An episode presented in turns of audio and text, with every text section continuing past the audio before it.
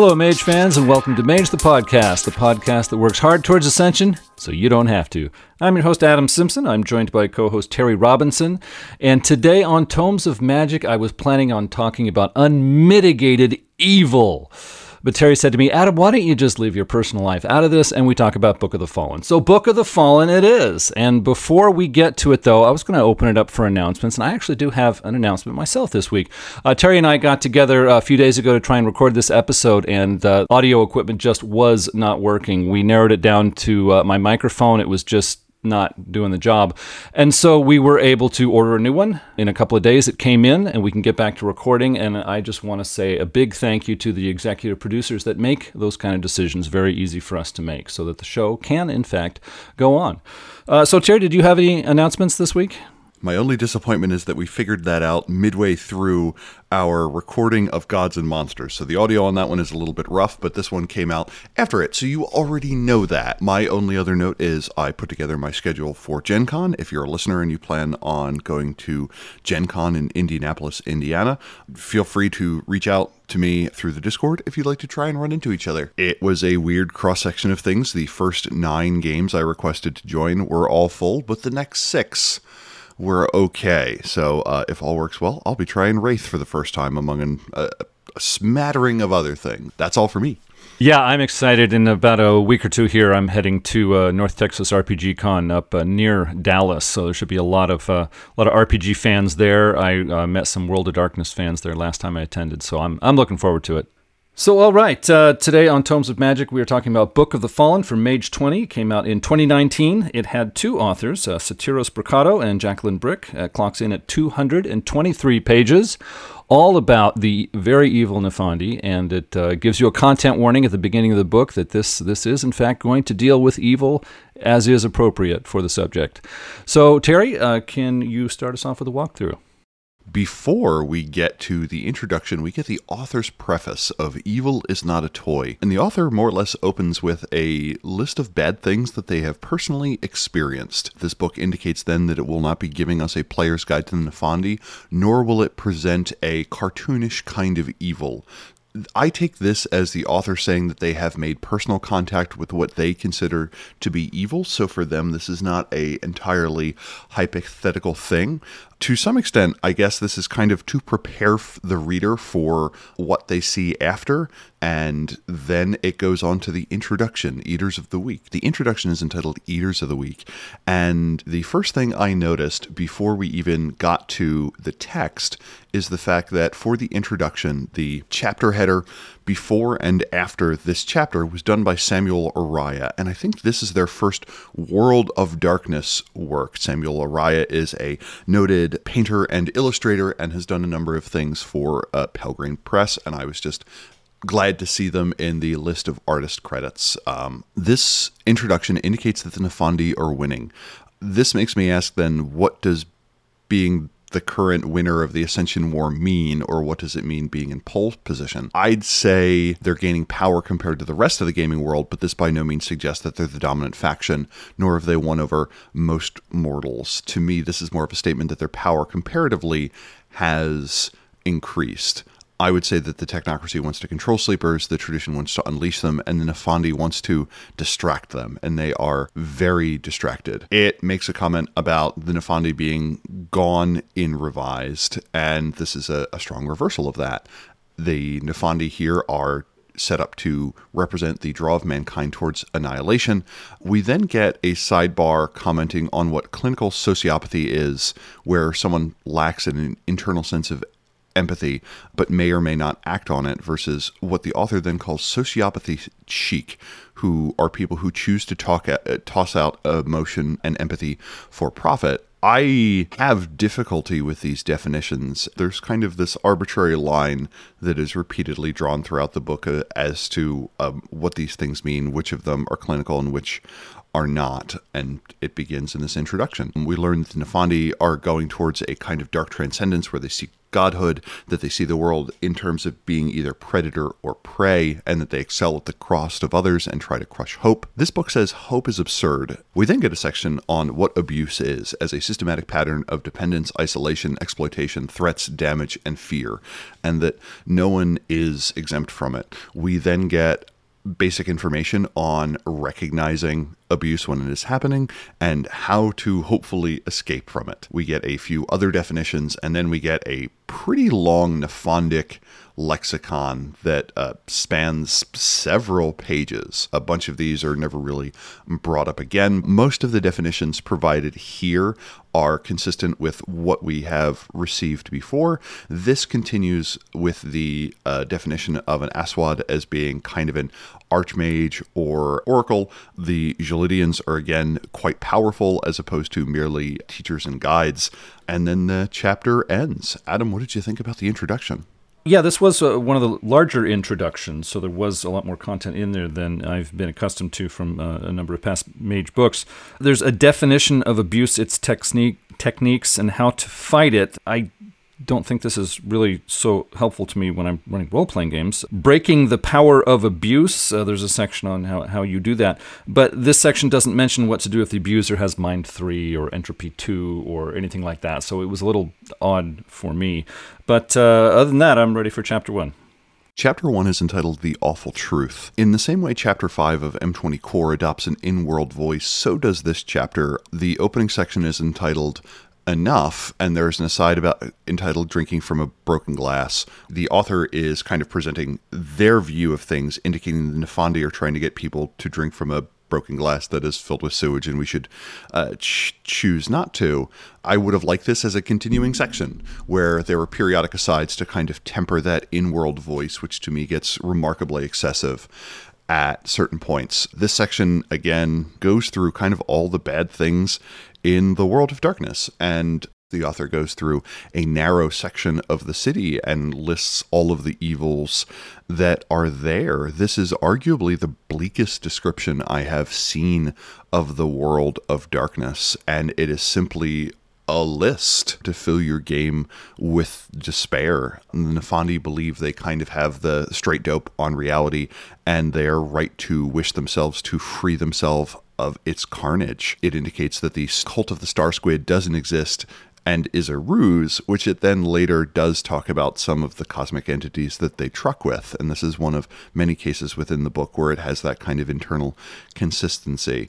Um, it presents a definition of demon as a class of spirits that have been collectively denounced by humanity, but that the Nephandi are willing to truck with. We also get a few other key terms that are that are mentioned to us. We get an idea of the uh, Lex Predatorius, which is the the law of the predator, the right of the, the predator to consume the prey. We get the idea of the Leviathan, just the ability to consume all and define and control reality. We get a brief mention on what the calls are, and then the chapter kind of ends with another section where the lead character says a whole bunch of mage terms in scare quotes and then calls you an idiot for believing them. I did not enjoy that tone. I don't think it accomplishes anything, and it makes it difficult to run. The voice of the character is not compelling, which, if that is the intent as a way of encouraging people not to take on the Nephandic way, you have either presented the Nephandi as being facile, as in something that you would not legitimately be able to show in game why people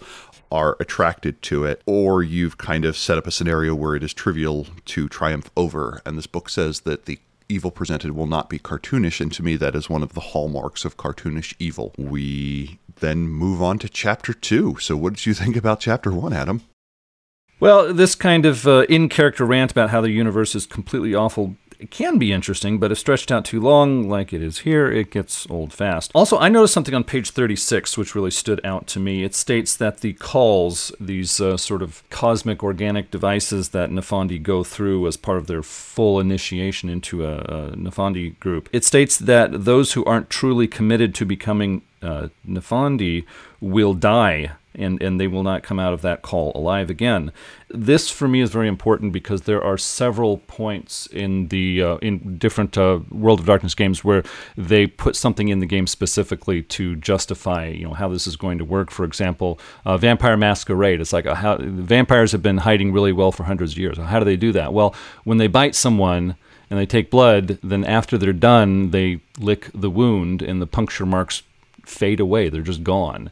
So it's like this is how, uh, this is a, a specific trick uh, vampires can use to keep their presence secret. And so it's like you read that, it's like, well, if they can do that, then yeah, maybe I can go along with this. Maybe they can stay secret.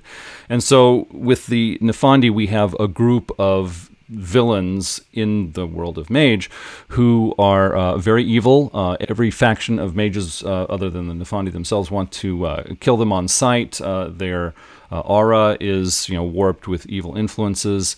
So how come they haven't been infiltrated? How come they haven't been shut down? How can they keep uh, being so evil and effective at the same time? And so this is one of those things. If a mage wants to infiltrate the Nephandi, learn all their secrets, and report afterwards to be to uh, prove that they're uh, the real deal, they have to go through the call. Well, that kills them. So now it is very, very hard to infiltrate the Nephandi and leak out their secrets. And so this this is covered, and I think it was covered in past editions of Mage also. So I like the fact that this book is aware of the fact that Nephandi need to keep out infiltrators, hide their auras, um, you know, do all these things to remain a viable villain group in the game. Chapter two is entitled Leviathan. We get a another attempt to define the difference between cartoon and real evil, indicating that the line between the two is its obviousness and its trappings. I feel this is messy because it depends on the reader having a certain notion of what is obvious and what appropriate trappings are. For instance, a hermetic bedecked in robes of their station to evoke a ritual is fine, but apparently the same mage as Barabbas is cartoony. Almost any Barabi, which is to say a mage that already had awoken under another tradition, uh, lowercase t, and then gone through the calls, but kind of kept their way of magic, but inflected it in some darker evil way, is going to be seen as cartoony. We then get some discussion of the types of evil. This is kind of useful. We get natural evil, which is the suffering necessary for life to continue, or the harm that comes from natural processes like disasters. Some primitive Nephandi consider themselves to be natural forces, a alien evil, being whose moral compass is so different they do evil without intending, such as the Ramaska. Could this be mages, if you view the ability to manipulate reality as putting you beyond the moral opprobrium or being another type of entity? It could fit within this. Metaphysical evil, a type of malignant force. They also mention theological evil, which cut posits a cosmic force of bad. It then skips over the problem of evil, which I think would be absolutely fascinating, which is the idea that if you have a power in reality that is omnipotent, omniscient, and omnibenevolent, how do you have quite simply bad things? And we've never had a World of Darkness discussion of theodicy in Mage. You have cultural evil, which is when another culture has traits requiring harm to be delivered unto them, that it is just to cause harm to a person or group of people because because of a certain set of traits that they have. This is fine, except for the definitions, as with many of the definitions of this book, are not sufficiently circumspect, because in here this would indicate that, for instance, a culture with the death penalty, even for heinous crimes, is committing a kind of, has deemed the other person to be culturally evil. We then get circumstantial evil, which says that some things are okay if the why of why they're done is acceptable, and then we get personal evil, which is harm for its own sake. There is an aside that attempts to define psychopathy, sociopathy, narcissism, and sociopathy chic, which is a term, to the best of my knowledge, which is literally only used in this book. This I find somewhat bothersome in that it does something where it presumes empathy is important. The book does not do a good job, for instance, of differentiating between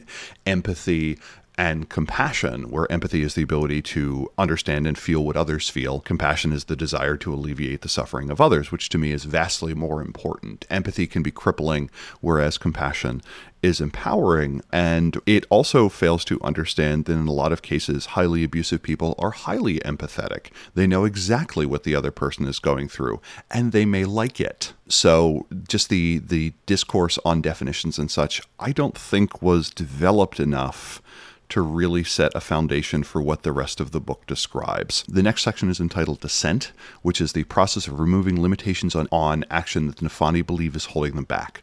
To their view, the world has held them back, and through pursuing pleasure or destruction, they will gain power. At the end of the path, the Nephondus may merge with the void and be absorbed into the pre-light non-existence, or pursue a far greater state. Other Nephandi pursue global dissension and wish to offer a feast to their dark masters, and they hold humanity in contempt.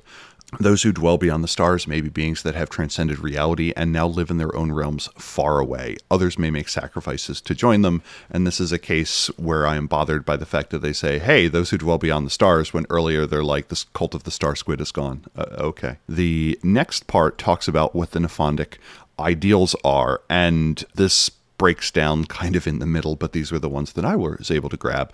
These are the steps that generally seem to mark the descent into being a Nephondus, that there is a moment of awareness, some sort of knowledge that very bad things happen in the world, as well as some familiarity with the occult, some sort of conflict, this sort of phase of fighting and conflict with authority, some sort of mentor may emerge, they may have an encounter with a Qlippoth, the abandoned shells of previous attempts at creation, except for they still have inhabitants.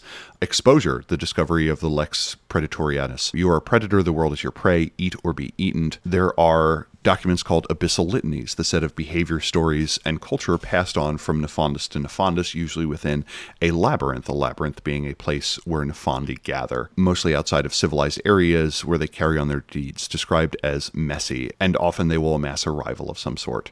Resolution, once the character realizes that they must achieve power or perish. Perish in this case may be to simply die or to slide off-world. Other kind of operate in a set of places at the edge of reality. They often enter damnation when they die, where they are tormented eternally. This makes them quite conscious.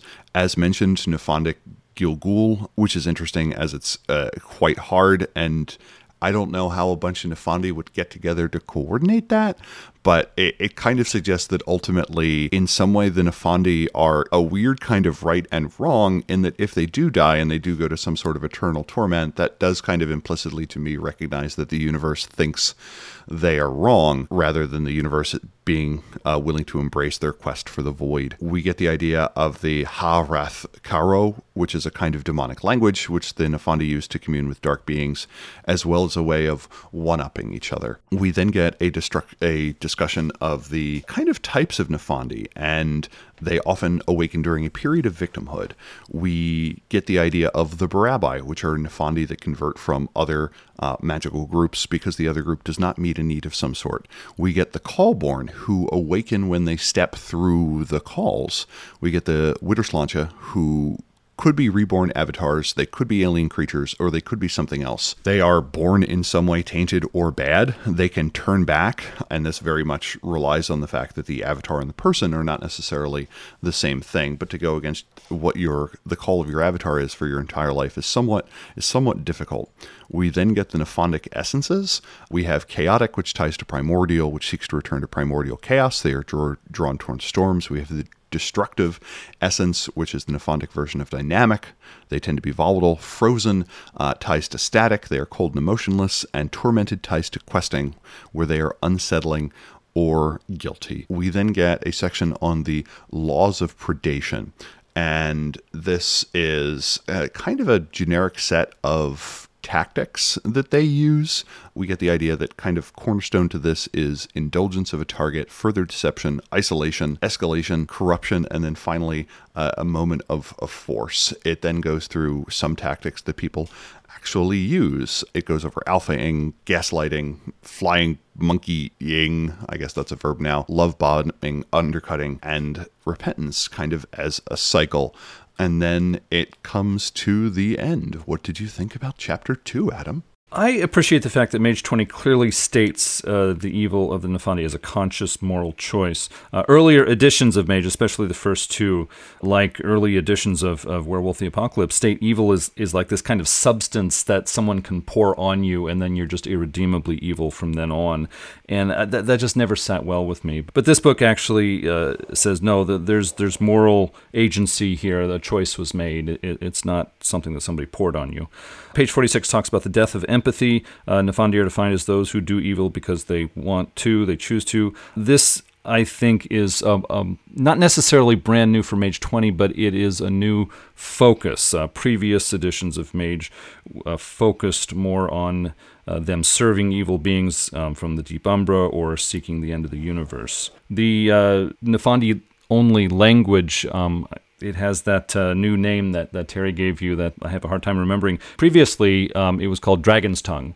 And that gets a new treatment in this book. Uh, in early editions of Mage, Dragon's Tongue was something that uh, only people who went through the call could learn and speak and understand. There was something kind of magical about it. Other mages just could not learn Dragon's Tongue, period. And in my own, my own games, I disregarded that. I said, no, it, it it's something different. Here, this new treatment of Dragon's Tongue states that it is not magically only for people who go through the calls, but it is a custom mixture of very old languages. And not only that, but there's a sort of uh, interpretation code that you have to learn in person from being with other Nephandi. And the reason for that is when non-Nephandi get a hold of documents and books from the Nephandi that are written in Dragon's Tongue, it doesn't matter if they decipher the mixture of ancient languages. There's still some knowledge that helps that would help a person interpret it, and they don't have that. So basically, the Nephandi can keep their written documents secret uh, because of this. And so I actually like this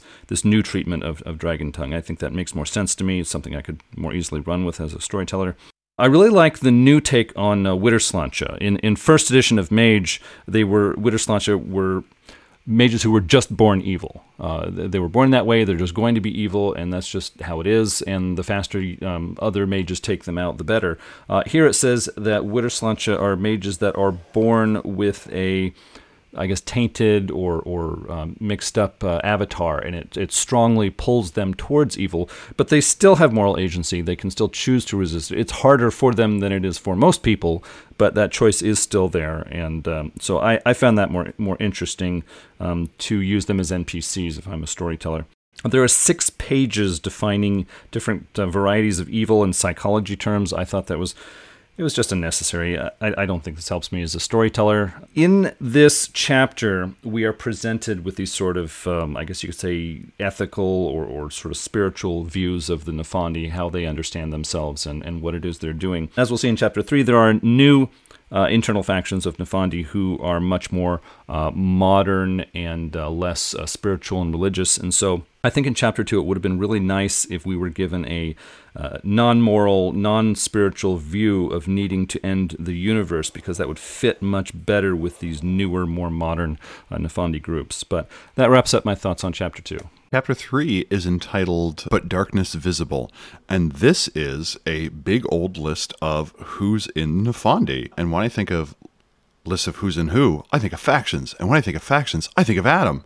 Well, let's see, the Nephandi internal factions for Book of the Fallen. Uh, in Mage twenty, there are eight factions within the Nephandi. Uh, three are very old, while five are recent additions. The Outsiders, uh, those who serve powerful beings in the Deep Umbra, are not in Mage twenty. Uh, first, the old factions. These three groups are known to most mages, but what mages don't know is the influence of these three groups over Nephandi society is less than it used to be. Uh, first off, Infernalists are a collection of sects that treat with infernal beings. Now the group has more unawakened members than true Nephandi and is watching their influence decline. These Nephandi are methodical and organized. They take their traditions seriously. Longtime signature character Jodi Blake is an Infernalist. Next up, Kalasha are a group that dispense with conventional notions of sanity. Mages outside the Nephandi wonder if they are a fusion of Nephandi and Marauders. The majority of members operate on an individual basis and live in secluded places or on the fringe of society where no questions are asked. They have a frightening ability to gather unawakened followers and become cult leaders to them. Malfians serve the worm, an aspect of the cosmic void. They believe the universe is inherently sick, and the only remedy is to aid the worm in its attempt to erase existence. The worm's urges are exemplars of various aspects of the void and are like gods to the Malfians. This group emphasizes global extinction, so their members spend less time on personal dissension. They work in organized cells that include multiple Nephandi, unawakened servants, and often the Fomori and corrupted werewolves of Werewolf the Apocalypse are involved as well. There are five new factions. Few mages outside the Nephandi have heard these names. Baffies, also called goat kids, are a growing group who have attached themselves to the new festival culture. They travel to counter-culture events where they present themselves as interesting people to know and build relationships with members of many different subcultures. They embrace the god form of Baphomet and engage in the darker corners of the occult while avoiding satanic trappings. Those chronicles featuring Nephandic infiltration of the Nine Traditions or the Disparates will have the Baffies at the front of that effort. This may be the largest faction of Nephandi in terms of awakened members. Exes, also called Obliviates, are mostly technomages who are dedicated to causing large-scale disasters. They seldom cooperate with each other and have no hierarchy. In fact, they undercut each other's efforts, which has led to the failure of many of their schemes. Heralds of Basilisk are internet-savvy Nephandi who are working to increase the power of an online godform called the Basilisk. They have influence in high-tech industries and cutting-edge online spaces where they encourage people to fear or just think about Roko's Basilisk. They are investing effort into restricting and taking over sectors on the digital web. The group has a leader and hierarchy, so it is more organized than most Nephandi groups. Iron Hands, also called the Technocracy, use machines to create misery and work towards the world's end.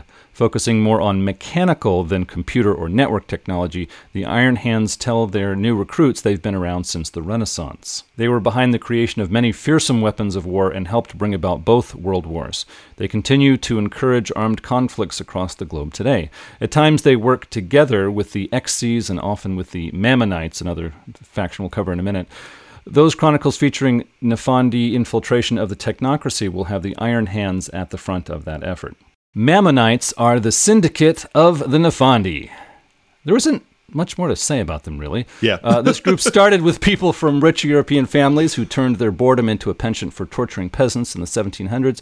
If you want to split hairs, I can tell you syndicate members are usually more hardworking than Mammonites, but that's really it. Uh, okay, my thoughts on these factions. The new Nephandi groups, aside from the Baffies, support Mage twenty's idea that more modern, less supernatural Nephandi can make equally frightening villains. Unfortunately, the justification for why the Exes haven't destroyed the world yet makes them look comically inept. A storyteller using them will have to work to avoid making them look silly. I don't believe most Nephandi would avoid the internet, especially after past Mage supplements, so I'm having trouble seeing how the Heralds of Basilisk can keep their activities secret from other Nephandi groups. As a storyteller, the Mammonites aren't all that interesting. They seem like just another expression of the author's anger over news headlines. The dark luminaries at the end of each section gives storytellers potential story ideas, so I'm glad they were included.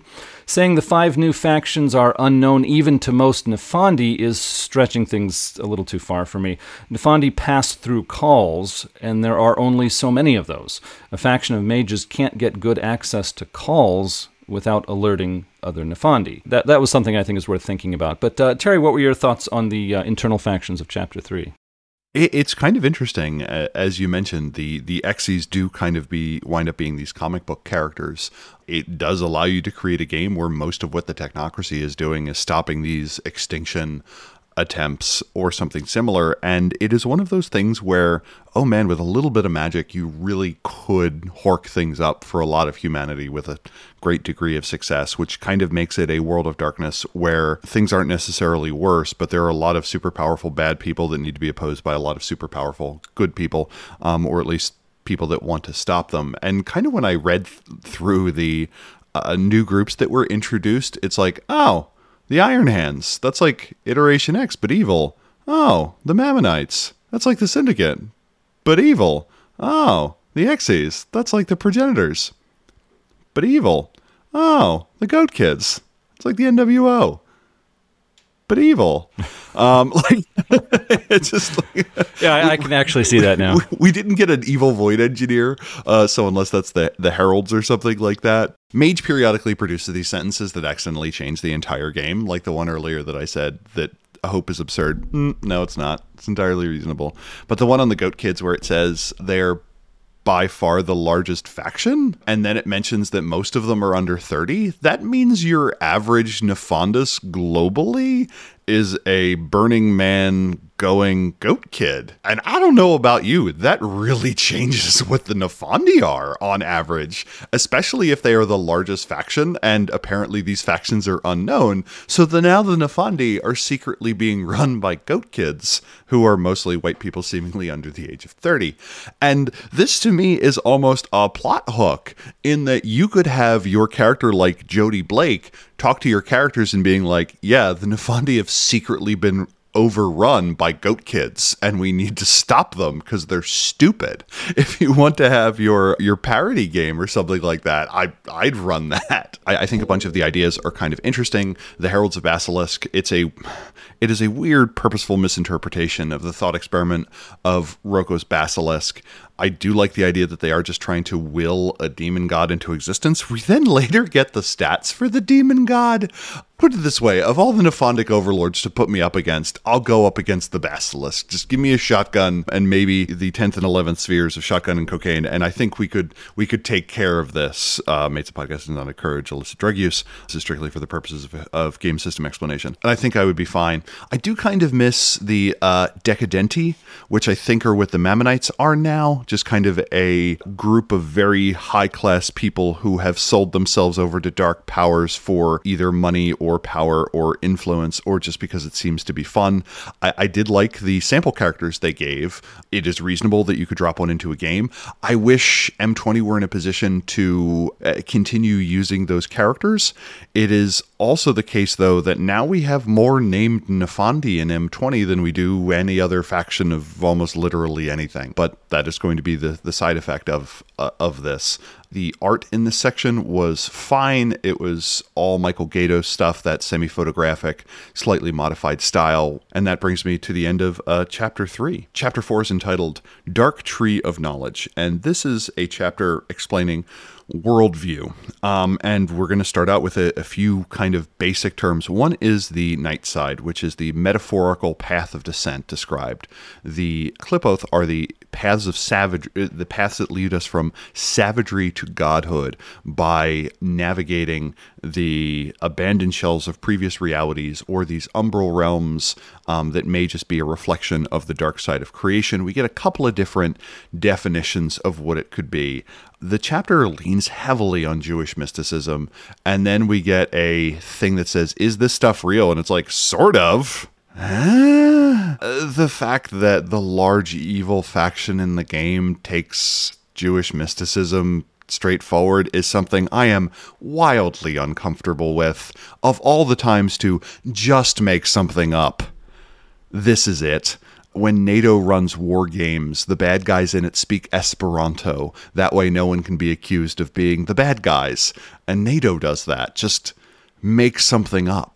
So with that warning out of the way, we get the path through the night side. And this is a journey through Jungian psychology. So uh, put your Jung pants on. The night side is something that is not supposed to be cognitively understood. It is commonly practiced among some, not among others. They mention left-handed practices which go against societal norms, whether it be drug use or using sexual or ecstatic states or something like that. And they mention that, hey, this is something that the Hermetics and the Cultists of Ecstasy and the Dream Speakers and the Verbena are certainly comfortable doing.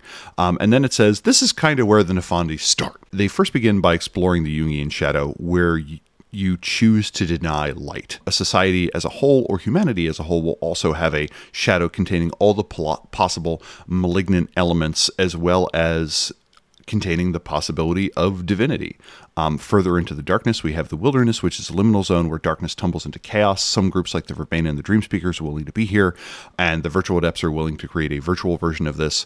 This is where the Nephandi try and make their home, and this is where labyrinths are built. This is interesting as a section because it talks about these places both metaphorically, but also indicates that they tie to literal places that you can find this chaos, and that is where labyrinths are built. Beyond the wilderness is the underworld. This is a place where all things break down and return to their base energies. This is the moment you step into the calls. The underworld is a place of pain, and escaping it requires help or seemingly insurmountable effort. Next, we have the depth, which is the place of the absence of light, feeling, and form. These are usually umbral realms, but they can can also be represented as deep sea or the space. Prior editions, this is where suggest this is where the Nephandi fled or were forced to uh, in times of weakness, but more accurately, many masters simply choose to make this place their home. Beyond the depths, we have the void, the furthest of the night side, anti-life or extinction. This is a place where once you go there, you never go back. Here you are a god. There is nothing beyond. The next section is called the Qlippoth, plumbing the night side. The night side is composed of a set of shells notionally containing the thing God did not want humanity to know. This may be previous attempts at creation or things God itself does not understand. The idea is once you climb this inverse tree of knowledge that you come out the other side in some sort of universe and transcend the flawed cosmos through self-divinity. There's an aside indicating that Nephandi can sometimes choose to enter a seeking or that they can be drawn into one. And I don't know that we have an example where failing in your awakened life can cause a seeking, but that idea is presented here. We get a mapping between spheres and different shells, as well as what each shell represents. We also get the idea shells are something that you pass through in a metaphorical sense while doing seekings. I'm not going to go through the specifics, again, be the fact that it draws from real-world terminology so directly and is actively perverse as to their interpretation. Just know that they are, the realms themselves are kind of interestingly described. I would feel perfectly comfortable picking them up and putting them somewhere else after doing a little bit of reskinning. Most of them are ruled over by an entity and have some sort of theme that they reflect, whether it be greed or perverse life or the void and absence of love. I, I think these are actually quite well described, and the denizens put in them are are somewhat interesting. In many cases, they do draw directly on real-world traditions. We get a little bit more information then on what the calls are and where they are. They note that the avatar passing through a call is not so much inverted, so much as stabilized, rearranged, and infused with energies of the void. It then goes on to say that it merges with the abyss itself. We also get the idea that a large labyrinth may have several and that they are kind of semi-organic. We also get the idea that if an unwilling person is shoved in, their soul is ruined and scattered about the cosmos, which is the first time I think we've gotten information about a soul being scattered. They are outside of time and space. Calls cannot be formed naturally or forced into existence by, by mages. They already exist out there, which kind of suggests that calls are natural phenomena, and I don't know how I feel about that, that in the same way that shallowings just kind of exist, that calls just kind of exist, and Nephondic laboratories, uh, Nephondic labyrinths are, are built around them. They're also indicated as being things that will periodically close or open or wither for seemingly no reason, while others have been in continuous operation for several centuries. In previous editions, these were kind of indicated as being the semi-organic portal voids that go between our reality and the reality of the Dark Masters of the Nephandi, and here they're a little bit they're a little bit weirder. We also find out that the Qlippoth are both inner realms, a place of contemplation and reflection on the nature of evil or being or what have you, but they are also in some meaningful way out there in the Umbra, and then an astral voyager with a few dots of the appropriate esoterica could reach them. They may be ream, uh, realms entirely made out of the belief that they exist. They are connected to each other, but each is borderless in so much as they do not have like clearly defined walls, and there is a network of tunnels between them. The thing that I kind that kind of got me is there isn't really a good reason given on why one would visit one of these places except for the purposes of a seeking. We don't get geography or location or the entities there and what they could bargain for. The controllers of the realm seem to be despotic and near total, and a little bit of information on, hey, this is something a person would actually want to go to, because if this is strictly material used for seekings, this is a lot of material that can kind of only be used for one-on-one sessions, which is fine to some extent. And we don't get the sense, though, that the demons located in these Qlippoth in any way interact with, say, the astral or high umbral courts. The final section is entitled The Black Diamond, and it ends on a question of kind of what is perfection? What is the cosmic demiurge, and what is it to become a god? Is there a form of power beyond the Aswads? Have they touched something else? Will a Nephondic god rise to consume all of false reality? And this, to me, fits uneasily in a book that also tries to talk so heavily about mundane evil and passing the baton between the two, and also indicating that this book is not cartoonish and the star squid doesn't exist when both are kind of constantly presented, is an uneasy tension that I don't feel the book really is able to balance. We get the idea of the black diamond, which is a perfect dark reflection of all things, which I kind of like as a metaphor. A lot of the stuff in this section I thought is quite useful. Again, I would read brand it. The choice is mystifying to me. And now that I've repeated that statement three times, Adam, what did you think about chapter four? Let's see, on page ninety-four, I think it's weird to read a sidebar telling me material in an R P G book is fictional. I mean, whenever I read an R P G book, I just assume it's true. I mean, I've, I've been setting black spiral dancer traps in my backyard every night since the early nineties. I mean, d- doesn't everyone? Come on. And you've but, yet um, to be t- attacked by a black spiral dancer, so it is clearly well, working. You know, they'll, they'll come along someday, but... Uh, But, uh, okay, talking about Nightside in this chapter, there is a long section talking about uh, psychology and psychology terms. This was, I'm afraid, just not interesting for me. I can't tell the difference between Jung's Long Shadow and The Wilderness. They, they kind of sound like the same thing, even though they're supposed to be different things. It states the wilderness is a physical place. I'm having a hard time understanding where it might be. Perhaps they just wanted storytellers to have the freedom to place it where they choose to. This description of the underworld uh, states it is beyond uh, facing individual and societal taboos and immoralities, uh, which, you know, there's a connotation there that the Euthanatos would would know that, and, and that would be a part of their practice. However, past mage books never describe this as part of the Euthanatos visiting the underworld, and so that kind of made it hard for me to really accept uh, this information on the underworld as given. Uh, the depths and the void uh, both look like the deep umbra. How exactly is visiting them different from regular mages going to the deep umbra? I, I don't fully understand that, uh, but perhaps some other mage fans can help me out with that one. Um, I, I just don't feel like the book made it properly clear to me. The Qlippoth descriptions give me ideas on using them for Nephandus seekings, but it is hard for me to use these these Qlippoths for anything else. Uh, like, for example, if if the uh, you know the hero player characters are trailing a Nephandus and follow them into this place, and well, of course, you know, the heroes are not going to do a seeking there at all. They're going to do something else, and in which case uh, these descriptions don't give me a lot to work with. I would have to be uh, doing a lot uh, on my own as a storyteller. Page ninety-nine, Nephandi, uh, quote, Nephandi are who and what they are, not because they do malignant things, but because they've gone diving in the embodiment of the abyss and have been transformed on a soul deep level, end quote. This stands out as kind of an odd statement to me in light of the three chapters I read before this. Uh, it aligns with older editions' explanation of Nephandi, but this edition emphasizes choosing evil is what defines a Nephandus. So, as Terry said, there are sections in this book that have sort of an uneasy tension where they kind of pass back and forth between two different ideas. This book links all Nephandi to Kabbalah at, I would say, a fundamental level. I've spoken with a, a Jewish mage fan um, online who thought that reflected poorly on Jewish culture. I can understand that view.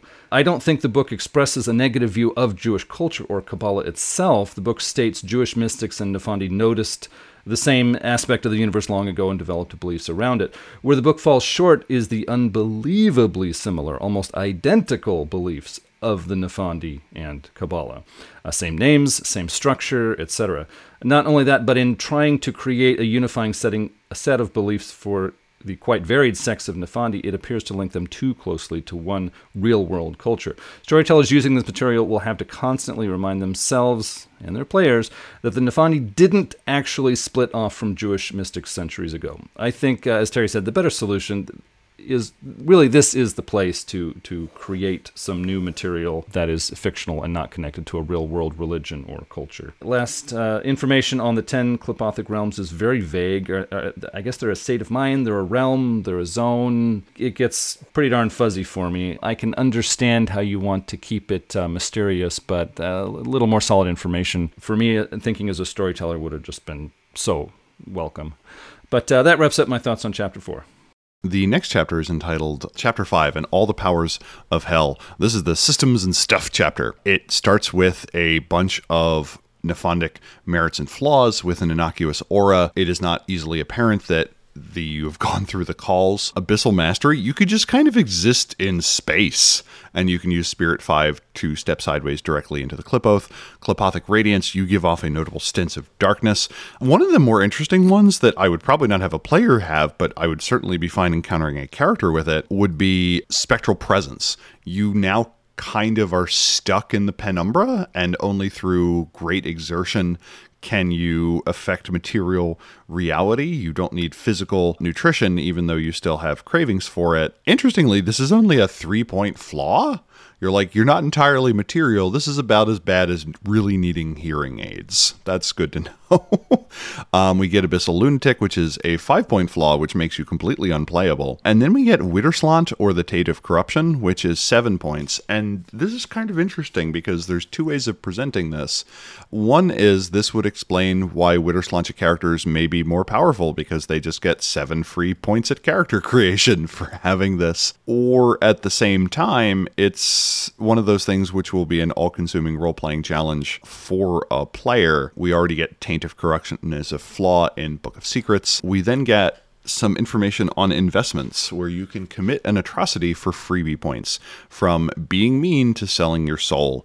Uh, they tend to have some sort of downside as well, in that common way that agreements with demons do. And they don't really scale well because it's one of those things where you can get a point of power by being by committing minor sins. And then at level eight, the hardcore sinner can destroy a city, a creed, a nation, become a warlord, or a career politician.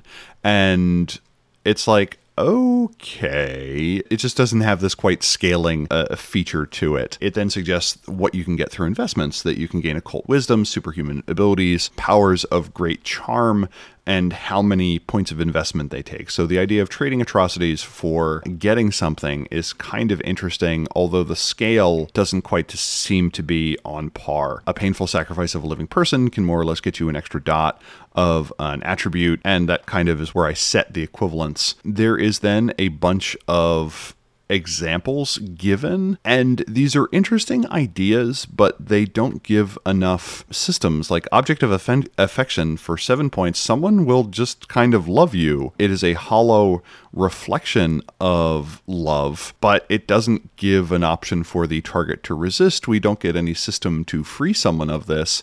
And to me, the Nephand- someone being targeted by a Nephandic investment is great plot fodder. So some information on how to break it or how to interact with it, to me, is is something that's kind of necessary. For instance, one of them is prosecutorial immunity. You will not be held within the criminal justice system. So you're like, oh, okay, there's no way to undo this. Do we just have to like kill the guy then? Like, so the idea that someone who is immune from uh, mortal structures of formal power then needs to be taken out by an extrajudicial killing is is kind of weird to me. We then get malevolent foci, which are just foci used by Nephandi. And a lot of these are just kind of methods. For instance, Alternative Sciences is written as a focus, but it discusses how these alternative sciences are venues for Nephandic corruption through cults and through subverting science, whether it be through like nutritional supplements or something like that. That's not really a focus. That's just kind of a a method, and that method to me would be more subversion, and it doesn't answer the question of how magic is actually brought into existence. That really needs to be kind of explained. Many of these things are more religious creeds than foci, and then we get a bunch of those those paradigms, and you get things like cosmic horror is the only truth, everyone is against me, so whatever I do is justified. Uh, these aren't really paradigms, these are just kind of kind of worldviews, and they don't necessarily explain where the magic done come from. Humans are terrible suggests that we are fallen and we can call on our Gaian origins to change the world, but that doesn't really feel Nephandic. It's kind of a neat idea though. It does kind of give an idea of why Nephandi may be powerful. Their willingness to go further than everyone else and to use atrocities suggests that other people are being held back, and that forms a limitation to their magic. Again, at no point do we really get uh, systematic support for that, with the exception of those demonic investments. We get malignant magics, which is rotes and such. These are re- remarkably lengthy write-ups for things that already exist. For instance, we get the Art of Seduction, which gives us a lengthy system on how to change someone's mind. This also, across the section, indicates that with Mind two, you can get someone to do something they will do anyway. At Mind three, you can get them to do something that they are indifferent towards. At Mind four, you can kind of force them to do anything. And at Mind five, you can just just rewrite who they are as a person. Some of the systems are inconsistent with previous books, like for instance that you're using the target's willpower as difficulty instead of it being a resisted roll against their willpower. We get a rote for causing a plague, which seems way more effective than summoning a storm. If you want to destroy an area, this is arguably one of the most effective ways to cause widespread destruction. We get a rote on summoning egregars, which are thought entities that will do what you ask them to do. Frequently, these rotes will say it takes these spheres and maybe these three other spheres, and no indication is given as to why those other spheres are necessarily required. I'm quite simply not sure how to use a lot of the things in this section. They are extensions of existing rotes that we have in some cases, and in other cases they bring into existence novel systems that kind of contradict what we've gotten before. The next section is on uh, the stuff of the Nephandi, and we get a a bunch of grimoires here. We get a Sumerian Tome of Atrocities, we get some sort of dark urban fantasy book series that is just kind of torture porn. We get a false copy of the Precepts of Damien, which were purportedly the reason why we had purges of the other groups in the late nineties, indicating that that is the Nephandi's fault. There's a book purporting to contain the Six Seals of Solomon that contain information on six demons, and pages themselves are blown by the wind as you read through. And I'm like, ooh, a menacing book. We get a lot of sleeper books that are in no way magical. I would like a little more advice on how to use that. Like, the secret power of the Nephandi is also revealed in this section, in that we get Nephandic weapons. Malign Cutlery is a fascinating two-dot plus set of wonders, and Nephandic scythes do strength plus nine lethal damage. I think we know why they're winning the Ascension War. Mage has very rarely been a game of big swords, except for that brief period of time in Lore of the Traditions where they're like, you know what's cool? The Traditions. You know what's cool? Swords. You know what each tradition needs? A big-ass sword. And I'm like, you know what? I'm here for it. And now we have the Nephandi counter swords, and they're they're effing huge. Like, the, the Titanic sword is roll against difficulty five, and it does strength plus eight lethal damage. Like, that can clearly cleft someone in twain. And then sometimes it's like, sometimes you have to have at least strength two. You're like, oh, that's good. The limiting factor on using this is it can only be used by nearly everyone. Um, that's that's that's good. Um, but yeah, these swords. We get a lash that wears away people's willpower, a portable gate to hell. The portable gate to hell seemingly requires more dots of getting to hell than some of the other things, but but it acts as kind of a get out of jail free card. And that brings us to the end of the section. And some of these are neat. Often they are either mundane technological devices or things that you could kind of create up a little system for. They're fine. I could certainly see a Nephandi using them, though. Adam, what did you think about the, the magic of Chapter five? Well, let's see, on Chapter five, uh, page one hundred sixteen, it tells us that detailed player-facing info on Nephandi makes them more fearsome. And I was wondering, well, how does that work exactly? I'm not, not clear on that one. Page one hundred seventeen, there's a merit called Innocuous Aura, and this is a really big deal. Any Nephondis who, uh, N P C or... or God forbid, player character takes this merit, then their aura always looks good on every scan that, that other mages do on them, which means they can infiltrate any mage, you know, non-Nephandi mage group really easily. And so, as a storyteller, uh, every storyteller has to make the decision: are, are they going to allow this merit in their game, and how how um, prevalent is it? Because this could change everything, basically. So uh, storytellers, be aware of that one. The infernal investments, uh, we've we've seen these in previous editions of Mage. Uh, here, they focus more on social and institutional power more than physical power. So uh, I think the authors uh, wanted to make it clear that that uh, they don't want uh, you know fireball tossing and and um, back alley brawls. They they want these infernal investments to be used more for manipulating regular sleeper institutions or getting uh, really, you know, terrifying uh, social advantages with other people that can lead to uh, to terrible things later. Many of the paradigms are very, very similar to ones we've seen in previous Mage twenty books, so that was a little disappointing for me. There are a number of practices that really are just duplicates of practices we've seen before, only these are evil. And it's like, well, okay, yeah, I mean, I could have made that distinction as a storyteller myself, so it's not it's just not very helpful. It makes it clear that there are no Qlippothic spheres of magic in the Mage twenty edition. Uh, for me, that's interesting because uh, the first two editions of Mage said Nephandi no uh, Qlippothic entropy, which is like a, a different kind of entropy sphere, and non-Nephandi don't know it. And then revised edition said every sphere of magic has an, a, a Qlippothic uh, opposite, which um, I think is a little too much to handle.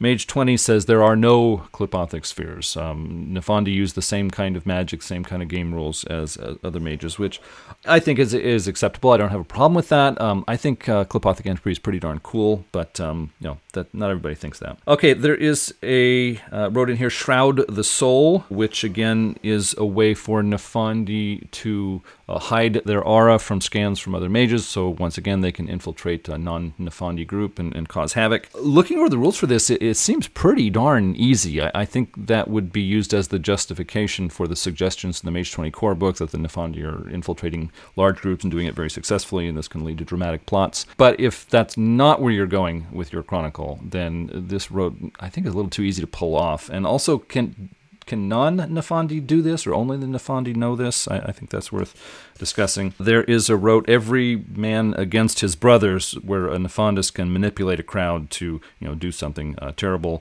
to an opponent of the Nephondis. The low difficulties assume a very negative view of, of humanity here. So as, as a storyteller, as a mage fan, I, I might adjust the difficulty there. It seems Um, suspiciously easy. There is a rote called Grasping Terrors, which is hands come out of nowhere and just grab the uh, the subject of the rote. And I was like, oh my gosh, that is that would just be really scary and, and really cool. This is like Nephandi level stuff for me. That that's pretty uncool. As a as a storyteller, I don't want anybody doing that to me in real yeah, life. Yeah. But uh, overall, the rotes in Chapter Five are, they're more practical and they're less inspiring or, or interesting. It, it, I guess there was a very, uh, there was a real emphasis on let's give practical abilities that explain how the Nephandi can cause so much harm in the World of Darkness. So they make sense, but not all of them are all that exciting or, or interesting on their own. Uh, in the devices, Terry covered a lot of those. There was one that stood out to me.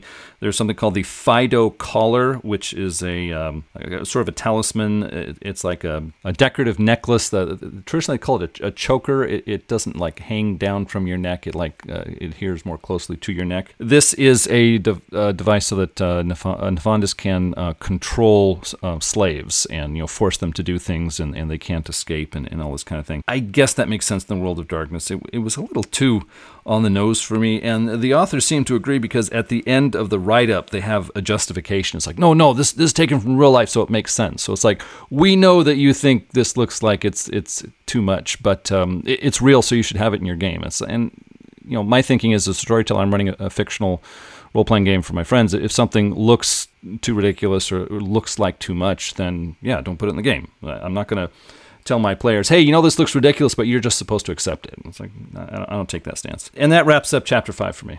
The next section is Chapter six, entitled Your Friends and Neighbors. And this goes through people. We get a bunch of examples of organizations and then kind of members of that organization.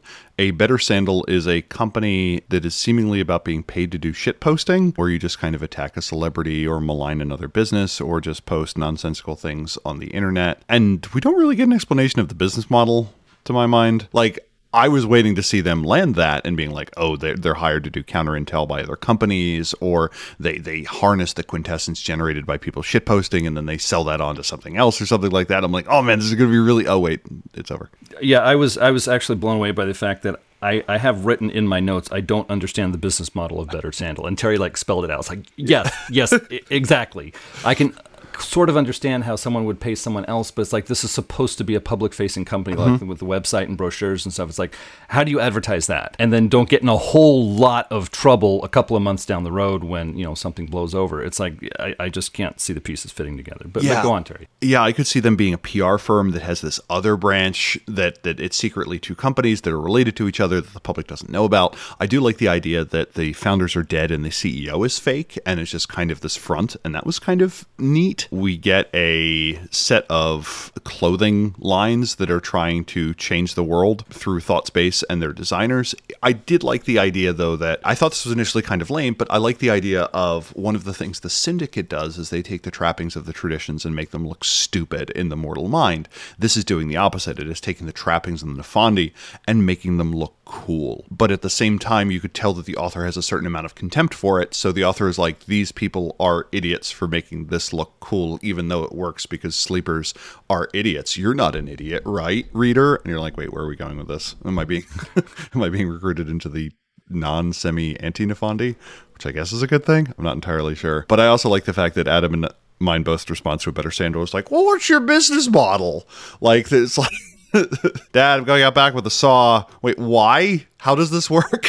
Like, don't worry, I'll be safe. No, no, no. There's still a basic question that is yet to be answered here, and I would like an answer for it before I say it's okay. So again, the Dadcast comes through. We get a decadent club in the form of Club Maelstrom, which is this moving thing where people die, with a Fraternal Order of the Shield, which is a group of law and order, quote unquote, um, officers who emphasize a very brutal form of order. We get a New Age Press, which is title, uh, which is publishing uh, Malignant Twaddle, and then we get a section titled Earthly Servitors and Maligned Entities. We get an imp, which can be summoned online. We get the return of the Ramaska. We get a fungus that feeds on bad feelings. We get a list of goetic entities that you can summon. Emen- entities that you can invoke. We get the Basilisk, which has a whole section with twenty health levels, no soak, and a gnosis of three. They're supposed to be a mid-level and all-knowing god, and they have an intelligence of three. We get a bunch of Paradox Spirits, and one of the weird things here about the Paradox Spirits is frequently they are given health levels, which we don't always get. So again, it appears to be the best way of dealing with Wrinkle is with a shotgun, and that to me does not feel very mage-like. We then get Fallen Mages, who are Nephandic characters. We get the Voice, which simply menaces you and may be a manifest avatar. We get Jane Doherty, who is a cannibal human trafficker who eats people by running a small greasy spoon diner. It's kind of an interesting over-the-top character, which I could certainly see, especially if you have a lot of other more uh, staid or subdued Nephandi. Just having one where you're like, oh no, okay, literal cannibal. This this is much, much easier to do. This chapter had a, a bunch of things that you can kind of uh, pick through. The goetic entities were kind of neat. The illustrations, it's useful to know what these things kind of look like. The companies are all things that you could drop in a game. I, I probably would have liked a little more on the people running the operation, so that way I could really drop it in wholesale, which is kind of neat. We don't get write-ups for a lot of the secondary characters, like the Shock Artiste and the Closet Sadist, but I, I, I see that. I don't need necessarily a a full write-up of those things. I was kind of hoping for more top-level stuff. Like, one of the interesting things to me about the Nephandi is they regularly truck with very potent spirits, or at least that is what is purported. The game kind of de-emphasizes that, but one or two kind of would have been nice. The introduction of the goetic entities as creatures that you could look to for wisdom and understanding, I think is uh, is perfectly fine, and I think that's, I'm glad that that is included. Adam, what did you think about Chapter six? Well, a lot of things here. Um, towards the beginning, the Club Maelstrom, I thought it had very interesting possibilities. There's one nightclub, or dance club, I guess you could say, that opens its doors magically at uh, defunct uh, nightclubs in different cities across, uh, apparently, North America or, or or the Western world. So you can walk in in Seattle, and then you know you your your players you know fight some opposition, and then they, they break out and they're in New York City. It's like, what just happened? So I, I think that that can be interesting. The section towards the beginning of the chapter, Cults, Cliques, and Corporations. Each one ends with a full write-up on a typical member or a typical person that they would employ, and um, that information just wasn't interesting for me. It was it was so typical that it's like, yeah, as a storyteller, I, I kind of had this in my head already, so it, that was not a good use of space in the book uh, for me. Breaking out into the uh, strange entities, the Ramaska, uh, had they been mentioned before, but I just think they're cool. They're they're big, they're strange, they're they're scary. It's like some sort of a blob that dissolves people, and sometimes it even dissolves its own allies, and so it's like one of those crazy, dangerous things. It makes you wonder, you know, are the Nephandi calling up things they can't control, which is one of the themes that, that comes in when you're talking about Nephandi, so I, it works for me. I don't really know anything about real-world occult, but I sort of grew up hearing now and then about uh, goetic demons, and it's like, okay, you, these are really bad, leave them alone, so I did. But uh, here in this book, I just think it's odd that there are two goetic demons who are actually nice guys. You know, once you, you can call them up and chat with them, and it's no big deal. Uh, Boer and Stolas, and so I, I was kind of wondering if that was thematically appropriate. It's like, you know, you hear about these these horrible goetic demons, and some of them really are in here, and then there are two that are just, oh, you know, they don't look scary. They're they're kind of weird guys. They show up and tell you some nice things, and they go home without causing any trouble. So it's like, I, I don't know if that really fits for me, but. Um, also, Baphomet. When you read the description of Baphomet, he actually kind of sounds harmless. Yet he's associated with the Nephandi sect that is not at all uh, harmless. And so it's like, uh, yeah, I, I don't think they quite struck the landing with the Baphomet write-up. I, I think they should have made him sound menacing because the people who are connected with him are very menacing. So that, that was just odd. Uh, there's one called Zagla, which uh, I thought was, was actually just really cool. I mean, it was firing on all pistons for me. It's a sort of uh, strange otherworldly entity that um, seems to have some kind of a liking for the digital web and computer networks and everything. And what it does is it takes uh, images and it does a sort of digital warping of them to like turn them into something crazy. Like it would take a cartoon cat image and then like slowly warp it in front of your eyes into some fearsome, horrifying kind of a creature and then let it loose. And that's how Zagla always uh, manifests. And so I, I don't know, it, it, it kind of works for me. I, I thought it was interesting. As a storyteller, I might like to, to play with that, visit that on my um, players. Let's see, the Nephandi have their own paradox spirits. There's one called Safin, which um, made a little less deadly. I think it would be a very interesting paradox spirit to use on uh, choristers and Bettini. If I remember this correctly, it's it's like this blinding light that uh, is so bright and so, you know, holy and pure that it, it damages people who are exposed to it because people are, you know, sinful, uh, non-perfect individuals. And it's like, if you if you just ratchet that down a little bit, I, I think that would be a very interesting paradox spirit to use on choristers and Bettini because they're trying to be good. And so this good thing shows up and harms them. It's like, whoa, am I not being good enough? And I, I think a storyteller could, could take that in interesting directions. Uh, also, Elon Musk is named Garrick Brown in the World of Darkness. And so that was, I don't know, kind of odd. Uh, as we're recording this, Elon Musk is in the headlines a lot. A lot of people are saying good and bad things about him, so it's just kind of interesting to be reading a World of Darkness book. It's like, oh, he's, he's Garrick Brown here. And, okay, um, that's, that's a choice.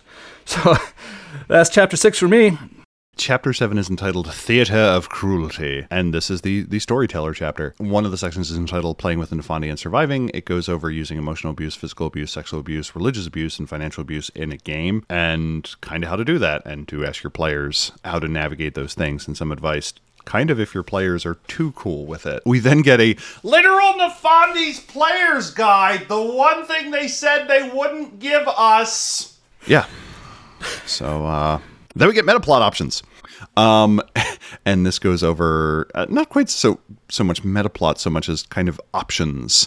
And some of these are interesting. That the, the Fallen are a contention bunch of, contentious bunch of throwbacks that are kind of falling to infighting. We could have that they infiltrated the Technocracy, and that caused the atrocities of the twentieth century. Could have infiltrated the Traditions, and it explains the fighting at Duizatep and a kind of constant low-level background war. They may have formed the Traditions as kind of a metaphysical suicide cult that they saw the rise of the uh, Technocracy, and they wanted to kill off some of their opposition, so they organized them into the Tradition so that they could more effectively throw themselves against the the gears of war. Another option is that both the Traditions and the Technocracy are corrupt, and it's up to the Disparates. We could have the Basilisk rise, maybe Cthulhu returns. Again, these are not really metaplot so much as background for the story, which again is fine. It's just a uh, kind of a terminology thing. Get a brief aside on can the Nephandi be redeemed. I would have liked more information on how this could happen. I do think it is an interesting avenue for player versus avatar, and it really kind of shows us that the avatar is separate seemingly from the person, and if not, a little bit more information on how to run with that would have been nice. We then get an afterword where the author says, I wish I could say this Book of the Fallen is an exaggeration. It's not. Every element within the preceding book, save the outright supernatural aspects, has been drawn from real life. Uh, slavery, terrorism, fashionable sociopathy, state-sponsored torture, corporate abuses, sexual exploitation, all of it is absolutely true.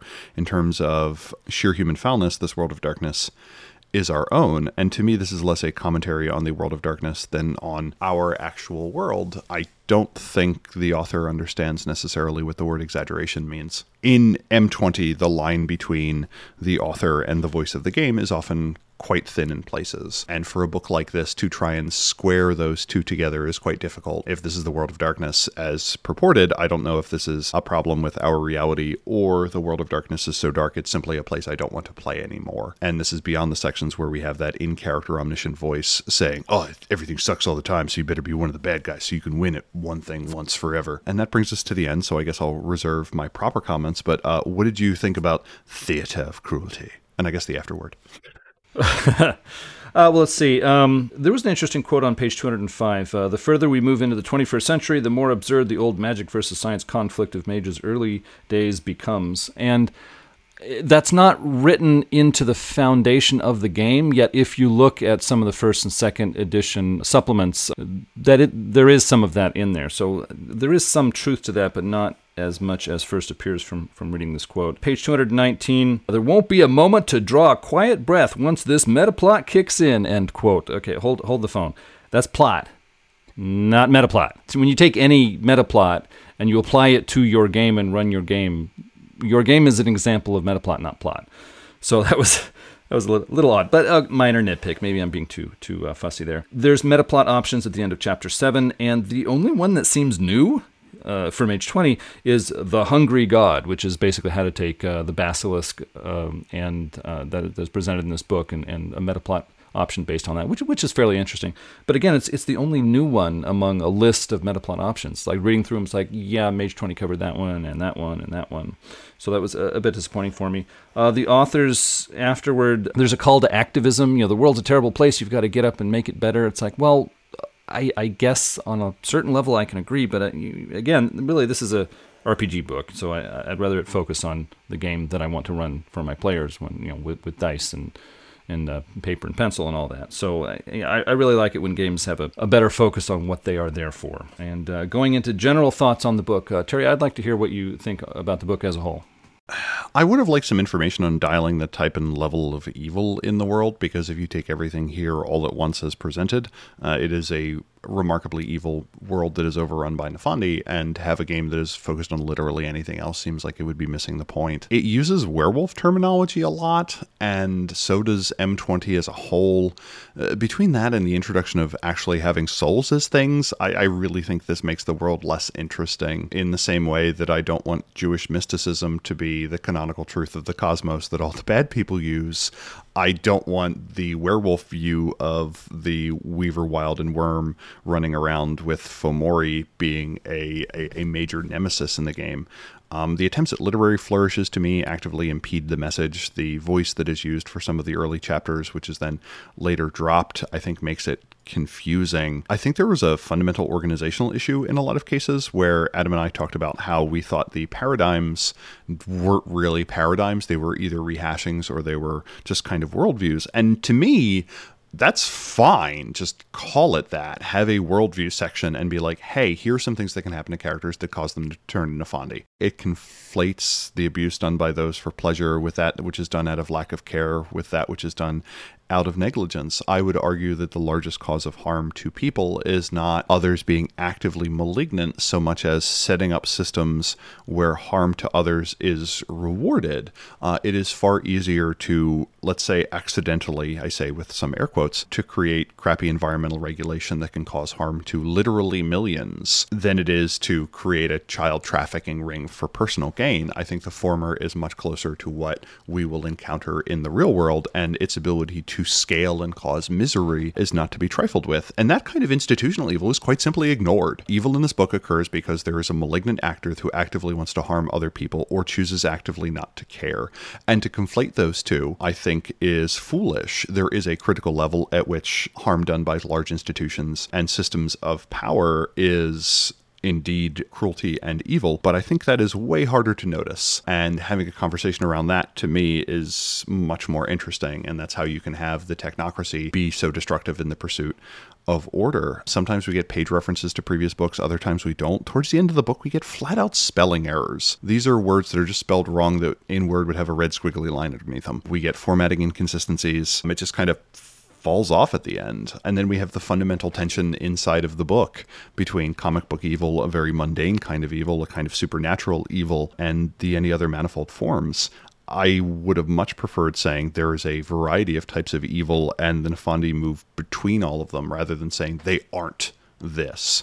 And we talked about the tension between the cult of the Star Squid purportedly being, go- uh, being gone, and then us getting information about the Cult of the Star Squid, which I would have liked more information on. I, I like that stuff. I find it interesting. One of the things about Mage is, along with Werewolf, is the literal can become figurative and the figurative can become uh, literal. And if you want a massive embodiment of evil out in the cosmos, Mage is a game where that can happen. Are you going to be able to attack it with a uh, with a starship or something and, and, and bring light and truth to the cosmos? Probably not. But if you wanted to picked it, it is there. There is some genuinely good stuff in this book. It is creative and it is interesting. The information on abuse and such, I think it would have been more useful to have that tie directly into what the Nephandi use and to kind of give a, a few trails of how that happened, which is interesting because previous books of the Nephandi, the revised Book of the Fallen, do go through that. The art in many cases is somewhat unsettling, so Uh, mission accomplished there. And that is kind of my thought on this somewhat complicated book.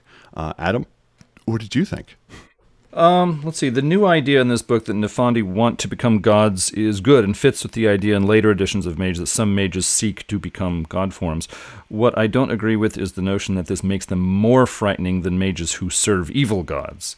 Evil gods could be eons old with greater power than a mage who became a god two hundred years ago can muster. Uh, I don't see either option as being more menacing uh, than the other. The interesting hook for your own stories is the notion that Nephandi have long been better at producing god forms than other factions. Now mages have another reason to seek out Nephandi and risk coming under their influence. Uh, twice this book mentions Sun Wukong, uh, the Monkey King from Journey to the West. It's it's an older uh, Chinese uh, work of fiction. Uh, it, it says that Sun Wukong is, is an incarnation of evil that Nephandi like like seriously follow. And uh, this doesn't work for me on, on two levels. First, it's like telling someone that Donald Duck is a demon from hell. Uh, second, it misses the point of the character. The Monkey King is a representation in fiction of the common man's desire to thumb his nose at authority and get away with it occasionally. And that's that's all. It's really nothing darker. The Monkey King goes nuts early in the story but doesn't do any permanent damage. He soon becomes a supporter of religious and social order who occasionally pranks someone. And that's it. So this is just such a wild misinterpretation of this character that it, it just, you know, as someone who knows a little bit about Chinese culture, I was reading through it going, uh, no, I, I can't roll with this. The many references to how do you do that makes it clear that book is necessary. I, I don't think of it as a supplement. It's it's necessary for running Mage twenty. Um, there was a, a faction or group of Nephandi called the Gatekeepers mentioned in the Mage twenty core book, and it's they seem to be a, a happening, powerful group in, in Nephandi circles. They weren't really mentioned in here. Uh, I thought that was a weird omission. Um, I really like uh, the idea of the outsiders from the early days of Mage. They serve unknowable beings in the deep umbra. For me, initial assumptions are important. If you start with the assumption that outer beings aren't real, then yeah, they look really darn silly. But if they are real in your setting, then it makes sense they would look for awakened agents on Earth. And again, as Terry said, it states clearly a few times in this book that, yeah, we're, we're not doing that, uh, that that's even pretty dopey. But then at other places, like, no, no, this is this is happening. And so it's like, yeah, I, I don't know really how this book uh, wants to make a uh, stance on that. But um, uh, for me, as a storyteller dealing with Nephandi, I think it's helpful to pick one guiding theme for what defines the Nephandi. Is it really evil mages? Is it mages who have gone through the calls? Is it mages who serve evil beings? Is it mages who are trained by a specific faction or society and are influenced by them? Uh, that helps me so much as a storyteller to guide what are Nephandi really about. Is it just someone who went through a call and now they're different and, and that that's what's going on with them, or, or or something else? That's what helps me to make sense of the different depictions of Nephandi over four different editions of Mage, because someone just coming in and looking through Mage books, it's like, well, what are the Nephandi? It's like, how do I put these conflicting views of them together? It's like, well, you pick the one guiding theme for what is a Nephandi, and you take it from there. Things should fall into place for you as a storyteller. There's no mention of Nephandi who believe all of their philosophies are a put-on and uh, a fake, and only believe in pursuing selfish goals. I, it, it seemed like that should have at least been mentioned. Like Nephandi who, who come in, they go through the call, they become Nephand, uh, a Nephondist and work with others, but the whole time they're believing, yeah, you don't believe it, I don't believe it, it's all a put-on, it's all a fake, I'm just going to serve my own goals and pretend that I believe this stuff when I really don't. And it, it wasn't really there. This book focuses on abusers as a template for what the Nephandi are all about. That works. of, of course, but I think there are other templates that can define uh, Nefandus villains in, in your game, so I don't think Abuser is the only one to use. There is a focus on real-world events and headlines in this game. Obviously, the, the two authors were, were very concerned about a lot of bad things happening in the real world. I, I guess I can understand that, but I wonder how much that's supposed to color a role-playing uh, a role-playing book that you're putting out for other people to use at their tables. Uh, this book repeatedly states it is not a Nephandi player's guide, and the author is against such things, but as Terry pointed out very ably, it is a Nephandi player's guide. Not only that, but it's a detailed and complete one. And so, uh, you know, as as a Mage fan reading through that, you're going to have to figure out what you think about that. I mean, are you going to allow Nephandi player characters? You have everything you need in this book to do it. I, I don't do that. I, I don't want uh, Marauder or Nephandi player characters. And so those sections of this book aren't helpful to me. You know, if, I, if I'm going to run Mage twenty, there's there's big sections of this book I'm just going to ignore because I don't have Nephandi player characters. So, you know, when discussing this book, I I, I can't avoid that topic. But uh, that pretty much wraps it up for me. Is there uh, an interesting quote for the book that, that stood out to you, Terry? Yes. The book is is big and had its interesting collection of lines. One of my favorites was, the explosion may be emotional, social, financial, physical even. In the case of religious and metaphysical communities, spiritual. I'm going to say that without context, and I think it is better than that, better for it. The other one was, a material creature gated in from somewhere else in the physical world demands between two and twenty successes. Thanks, book. Um, so, yeah, that, that stands out. Yeah. So, uh, what do we read next, Adam? Uh, next up, it is uh, Technocracy Reloaded, and there is so much uh, Technocracy information in Mage twenty already that uh, th- this book is going to need to justify itself to me. So I, I, of course, haven't read it yet, so that that's going to be uh, interesting to get into uh, for next time. But uh, I think that about wraps it up for this episode. If you have something to say, please contact us at magethepodcast at gmail dot com with questions, comments, or feedback. You can subscribe to Mage the Podcast on iTunes, Google Play, TuneIn, and other aggregators. And hey, if you like the show and leave a review uh, for this show, then it makes us much more visible in other people's online searches, and we would certainly appreciate that. Uh, you can follow us on Twitter, at Mage the Podcast. We're also on the web at mage the podcast dot com. You can listen to past episodes and get the complete show notes that we prepare for you, uh, a lot of links that we're able to provide. And this show is very much um, appreciative to the executive producers. Uh, Terry, can you tell us more about that?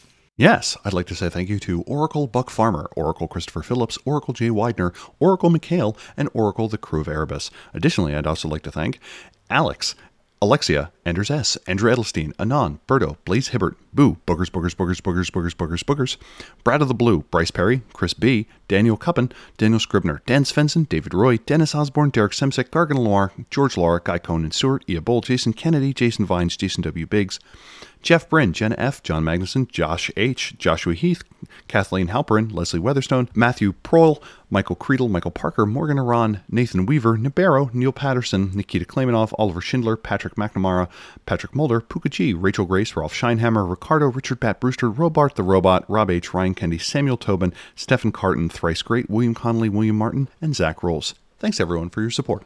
And if you would like to become an executive producer for Mage the Podcast, it would help us keep producing episodes like this one. You would also become a part of our own council to discuss upcoming projects. The link in the show notes will get you started.